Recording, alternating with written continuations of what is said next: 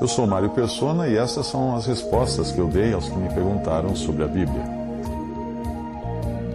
Sua dúvida é se Jesus tinha cabelos longos. Bem, os cabelos dos homens nos tempos de Jesus eram curtos. Portanto, tudo indica que o Senhor também tivesse cabelo curto, cabelos curtos. A dificuldade de se cortar cabelos não era tanta assim como quanto, quanto você imagina. Normalmente, uh, num povo de, de pastores acostumado, acostumados a tosar rebanhos inteiros de cabras e carneiros para extrair pelos e lã, eles sabiam muito bem como cortar o cabelo.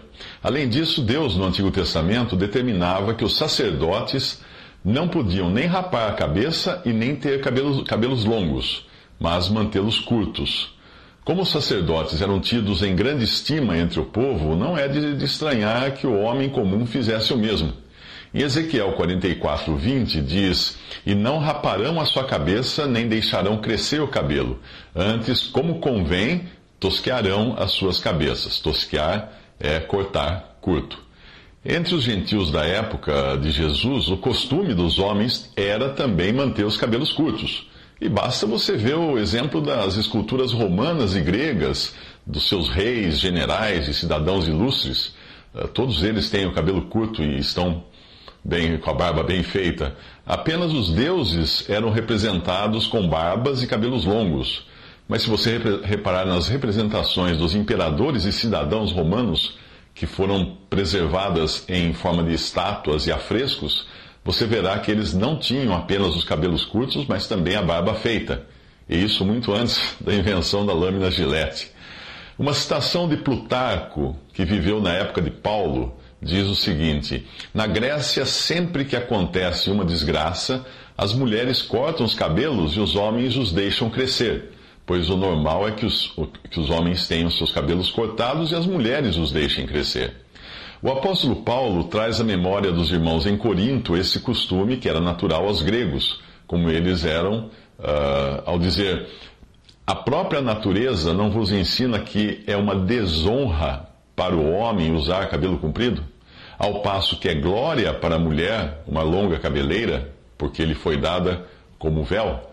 1 Coríntios 11, 14 a 15. Portanto, o cabelo curto para os homens, que era uma ordem divina para os judeus, era também um costume entre os gentios. Cabelos compridos para homens, por sua vez, é chamado nesse versículo de 1 Coríntios de desonra.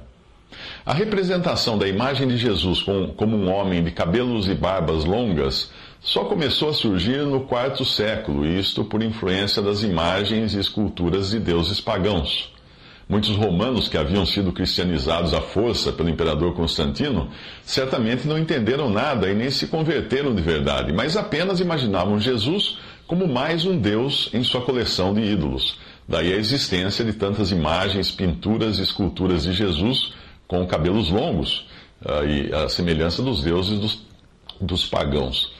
O próprio fato de alguém tentar criar uma imagem de Cristo não faz sentido hoje, porque sabemos que o Senhor Jesus, uh, que temos como Senhor hoje, não tem a mesma aparência do homem fraco e humilde que andou aqui, mas está nos céus, coroado de honra e de glória, à destra da majestade. Como alguém iria representar graficamente tal pessoa, Deus e homem assentado nos céus? A exortação de Paulo é que ainda ainda que tenhamos conhecido a Jesus na sua forma humana de carne aqui na terra, não é mais assim que o conhecemos. Isso está em 2 Coríntios, capítulo 5, versículo 16. Assim que, daqui por diante, a ninguém conhecemos segundo a carne. E ainda que também tenhamos conhecido Cristo segundo a carne, contudo, agora já não o conhecemos deste modo. Transcrevo abaixo uma carta, a seguir, uma carta, uma, uma citação da carta de Eusébio, a Constância, irmã de Constantino Grande. O texto revela o total desprezo de Eusébio para o que estava acontecendo naquela época. O que, a, o que aparece, uh, o que eu vou citar às vezes, dando uma entonação diferente, são os meus comentários. Ele escreve assim: Você também me escreveu sobre uma suposta imagem de Cristo, a qual você gostaria que eu lhe enviasse. Ora, que tipo de coisa é esta a qual você se refere como imagem de Cristo? Eu não sei o que a levou a pedir uh, que uma imagem de nosso Salvador lhe, lhe deva ser mostrada. Que tipo de imagem de Cristo você está procurando? Seria a única e verdadeira e pura que traga as características essenciais dele? E aqui talvez ele, ele esteja se referindo à divindade de Cristo. Ou a uma que ele assumiu por nossa causa quando assumiu a forma de servo, ou forma humana, certamente ele tem duas formas, e eu mesmo não acredito que o seu pedido tenha a ver com a forma, a sua forma divina. Certamente então você está buscando a sua imagem como um servo, como a imagem de um servo, aquela da carne, aquela de, de, de Jesus em carne, que ele assumiu por nossa causa. Como alguém poderia pintar uma imagem tão inatingível? a menos que, como fazem os pagãos incrédulos, representasse coisas que não trazem qualquer semelhança com a realidade. Pois eles fazem tais ídolos quando querem criar a semelhança do que eles pensam ser um Deus. Ou, como se poderia dizer, um dos heróis ou qualquer outra coisa de natureza semelhante, mas mesmo assim eles não são capazes de criar uma semelhança e representar com precisão algumas formas humanas estranhas. Certamente até você irá concordar comigo que tais práticas não nos são permitidas. Você já ouviu falar de tal semelhança, ou semelhança de Cristo, na igreja ou de alguma outra pessoa? Acaso tais coisas não são tão excluídas e banidas das igrejas em todo o mundo? E acaso não estão todos cientes de que tais práticas não são permitidas a nós de maneira nenhuma? Era uma vez uma mulher, eu não sei como, me trouxe uma imagem de dois homens que pareciam ser dois filósofos e mencionou que eles eram Paulo e o Salvador. Eu não tenho como saber de onde ela tirou essa informação ou onde ela aprendeu tal coisa, mas para que nem ela nem os outros pudessem estar envolvidos numa ofensa, tirei dela a imagem e a mantive em, cá, em minha casa, pois achei que seria impróprio que tais, tais coisas fossem exibidas a outras pessoas pois acabaríamos parecendo adoradores de ídolos, carregando o nosso Deus por aí na forma de uma imagem.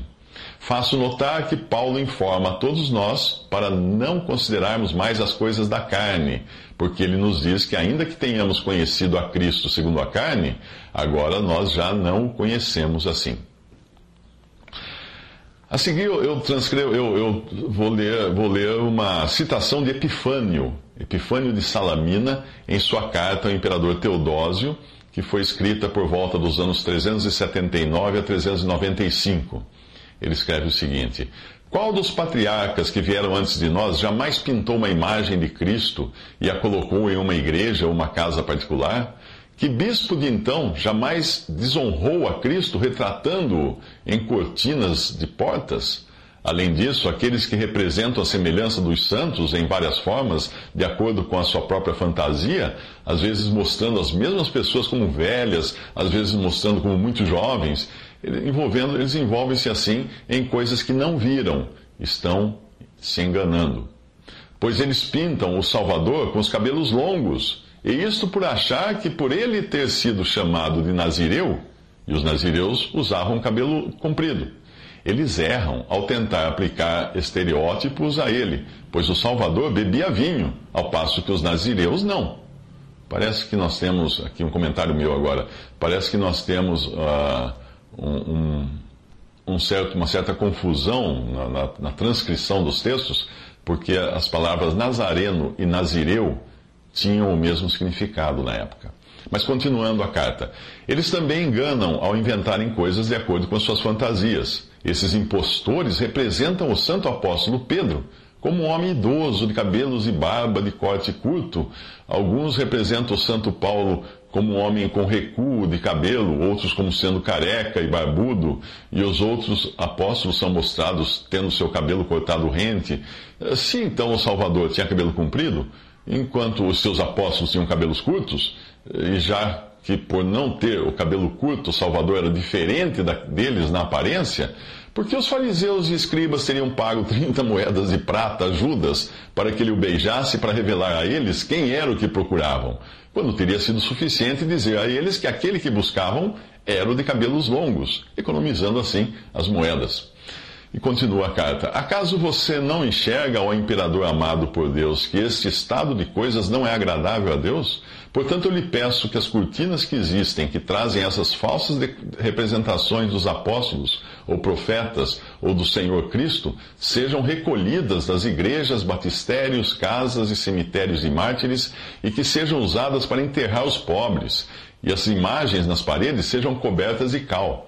Quanto às imagens feitas em mosaicos, considerando que a sua remoção é difícil, fica a seu critério o que fazer, contando com a sabedoria que Deus lhe deu. Se for possível removê-las, muito bem. Mas se não for possível, fique o que já existe e não haja uma pintura desta forma a partir de agora. E termina assim a carta.